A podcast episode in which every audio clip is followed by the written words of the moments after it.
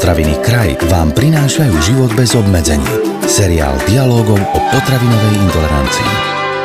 Vítame pri počúvaní všetkých, ktorí sa radi dozvedia viac o zdravom stravovaní. Jeho úspech spočíva nielen v správnom výbere potravín, ale aj v spôsoboch, akým si jedlo pripravíme. Zatiaľ čo pečenie patrí medzi tie najstaršie, dusenie zase medzi tie najzdravšie. Začína sa ďalší diel seriálu Život bez obmedzení. Dnes opäť s pánom doktorom Petrom Minárikom a tento raz o tom, ako si v období, keď sa snažíme dostať sa do formy alebo si ju udržať, jedlo čo najvhodnejšie pripraviť. Pán doktor, jedlo si môžeme pripraviť rôznymi spôsobmi, mám teraz na mysli tepelnú prípravu, tak si povedzme viac aj s ohľadom na zdravý životný štýl a na redukčnú dietu. Príprava stravy je pochopiteľne dôležitý úkon. Spolu rozhoduje o tom, aký bude veľký kalorický príjem pri konzumácii ktoréhokoľvek jedla. Na jednej strane je dôležité vybrať si správne potraviny, potraviny, ktoré obsahujú v malé množstvo energie, dostatok bielkovín, keď ide o rastlinné potraviny, aj vlákninu, aby obsahovali menej tuku a menej nasytených kyselín. Čiže výber potravín začína v podstate nákupom potravín v obchode. Ale potom príde aj to B, príprava potravín. A keďže my sme krajina, kde je veľká tradícia v konzumovaní teplého jedla minimálne jedenkrát denne, chce mať každý teplý, väčšinou obed, niekto ešte aj večeru, tak tá príprava môže napomôcť tomu, že to jedlo bude zdravé alebo aj dokonca vhodné pre redukčnú výživu, ale môže aj pokaziť konečný výsledok. Na prvom mieste je varenie. Varenie je tepelná príprava, pri ktorom sa dopracujeme k teplotám okolo 100 stupňov Celzia. Je vyslovene vhodné pre tepelnú prípravu v redukčnej výžive, ale aj u ľudí, ktorí sú štíhli. Ideálnym spôsobom je variť jedlo v pare, aj keď to nemá tú takú tradíciu ako variť jedlo vo vode, ale varenie v pare v parných hrncoch má za následok, že strava je bohatšia, dochádza k minimálnym stratám termolabilných látok, najmä vitamínov, spomeniem aspoň vitamín C, takže je to v podstate najideálnejší spôsob prípravy stravy navyše ešte to parenie zeleniny, taký klasický príklad. Vlastne tá zelenina je stále chrumkavá, je farebnejšia a má zachované aj viac tých aromatických látok, takže stačí si uvariť brokolicu vo vode a v pare a zistíme, že tá v pare je oveľa zelenšia, chrumkavejšia, chutnejšia. Potom si môžeme spomenúť pečenie. Pri pečení dochádza už k vyšším teplotám do 200 stupňov Celzia, ale ešte nedochádza k vzniku karcinogénnych látok. Je to vhodná tepelná príprava stravy. Musíme si dať pozor na to, aby sme nepridali príliš veľa tuku už akéhokoľvek, už či oleja alebo, alebo masti, ale odporúčame radšej používať olej. Potom príde vyprážanie. Vyprážanie je nevhodný spôsob prípravy stravy a to na napriek tomu, že sa teší veľkej obľúbe, a to nielen na Slovensku, ale na celom svete, dochádza k vysokým teplotám pri tejto tepelnej príprave až 400 viac stupňov Celzia, pri ktoré vznikajú karcinogénne látky. Navyše je jedlo, ktoré môže byť pôvodne treba z kuracie prstia málo kalorické, sa vysokokalorickou bombou takzvanou, takže, takže nie je vhodné pre redukčnú stravu vôbec.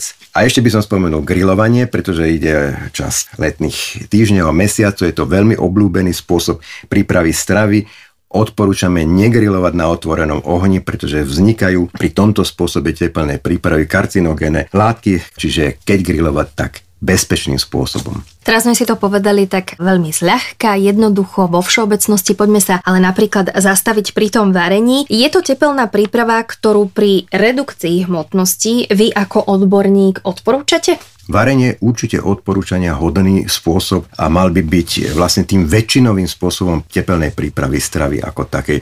Ja viem, že niektoré jedla sa budú dusiť alebo sa budú piesť, ale varenie by malo dominovať. Práve preto, že nedochádza k vysokým teplotám, to znamená, že dochádza k maximálnemu uchovaniu termolabilných látok, teda tých, tých vitamínov, minerálnych látok. A ešte raz, keby sme dali na váhy varenie vo vode a varenie v pare, tak to varenie v pare je len chutnejšie z toho gulinárskeho gastronomického hľadiska, ale je najšetrnejším spôsobom tepelnej prípravy stravy vôbec. Preto kto nemá a kto by uvažoval niečo si do svojej domácnosti kúpiť, tak kúpiť si nejaké párne hrnce má, má vždy význam a potom takýmto spôsobom pripravovať čime si tú stravu, ryby, hydinu, mm-hmm. ale aj zeleninu. Mm-hmm.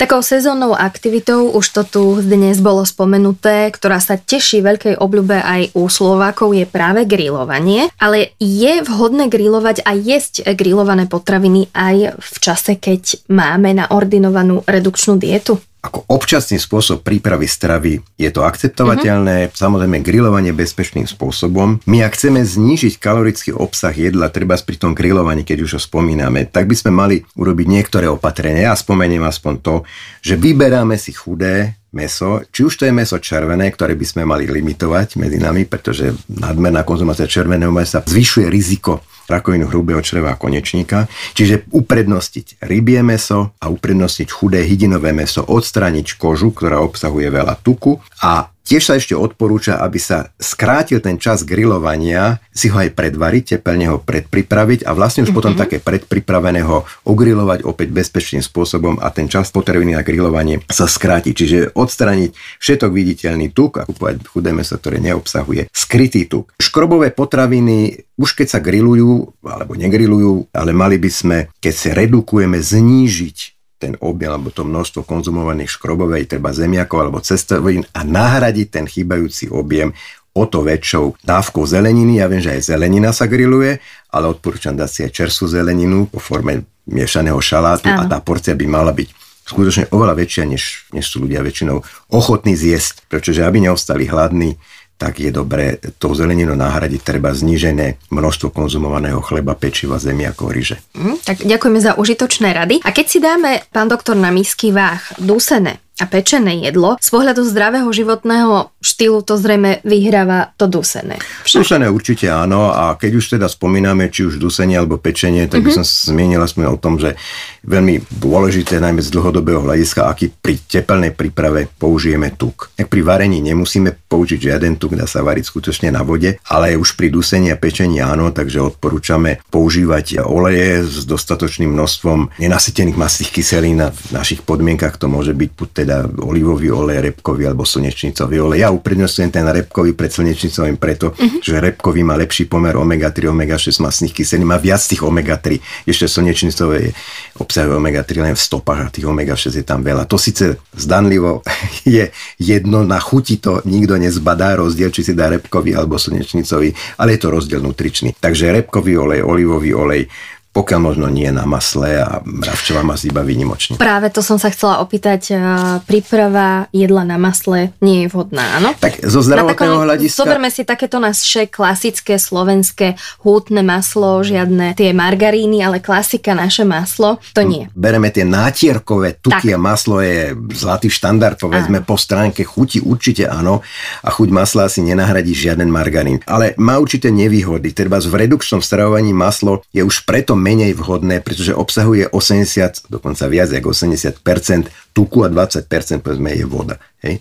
Ale máme margaríny, ktoré obsahujú 30% tuku a tej netukovej zložky je, je podstatne viacej. To znamená, obsah kalórií je podstatne mm-hmm. nižší. Ale si myslím, že v tej teplnej príprave stravy budú dominovať asi rastlinné oleje. Neodporúčam na kokosovom tuku alebo ani na palmovom tuku pre vysoký obsah nazýtených masných kyselín, pretože bolo to istý čas modnou záležitosťou, možno to niekomu aj chutí, ale určite nepravidelne a každodenne, mm-hmm. keď byť vynimočne alebo vôbec nie. Čiže ideálny je ten olivový olivový a ten repkový olej. Pán doktor, zrejme v každej slovenskej domácnosti by sa našla aspoň jedna mikrovlnka, mikrovlná rúra, aj keď názory na jej používanie sa rôznia. Čo hovoríte vy? Používať, nepoužívať? Mikrovlná rúra je už dávno na trhu a jak ich vy hovoríte, asi každá domácnosť ho má. Dajú sa na mikrovlnej rúre aj teplne pripravovať pokrmy, Aha. ale väčšina z nás používa mikrovlnú rúru na zohrievanie a na ten ohrev.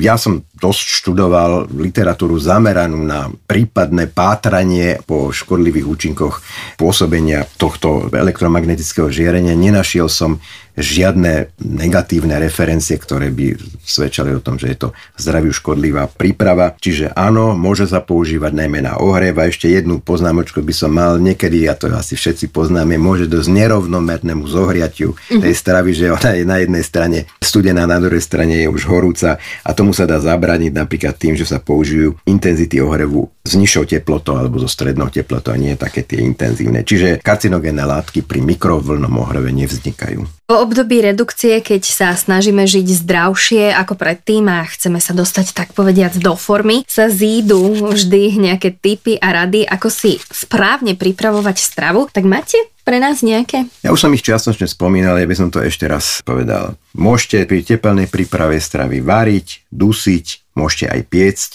pražiť alebo smažiť minimálne a nie každý deň a nie veľké porcie. Pri redukčnom stravovaní jednoducho treba odstrániť viditeľný tuk a kupovať alebo teplne pripravovať meso, ktoré obsahuje málo skrytého tuku alebo pokiaľ možno takmer žiaden. To sú korozácie, možno si prsia alebo chudá ryba. Má to svoju výnimku a to sú masné ryby. Masné ryby sú vhodné aj dokonca pre redukčné stravovanie preto, lebo ryby tuk je pre zdravie prospešný. Treba pri redukčnom stravovaní obmedziť množstvo škrobových príloh, čiže ríže, cestoviny, chleba, pečiva a nahradiť ho zeleninou, keď je niekto štíhly alebo dokonca aktívny športovec, to, to pochopiteľne robiť nemusí. Ak pripravujeme tradičné jedlá a používame tradičné potraviny, napríklad slanina a tak ďalej, je to veľmi obľúbené, asi nikoho by som neodradil dnešným rozhovorom, že to prestane zo dňa na deň jesť, ale porcia by mala byť malá, symbolická, by sme nezabudli ako chutí, ale určite by sme nemali jesť veľké množstva slaniny, ktorá sa podľa môjho názoru dá nahradiť aj takou osmahnutou cibulkou. Ja si myslím, že to trošku nahradí, teba s brinzovými haluškami a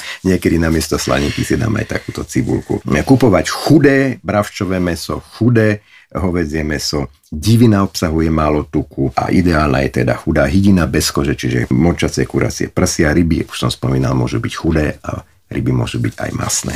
Sme na konci dnešného podcastu, s ktorým nám po odbornej stránke opäť pomohol pán doktor Peter Minárik. Žiť život bez obmedzení nie je jednoduché, ale ani nemožné a presvedčíme sa o tom aj na budúce. Poradíme si, ako zvládať redukčnú dietu v každodenných situáciách. Tento podcast vám priniesol kraj. Moderné slovenské potraviny.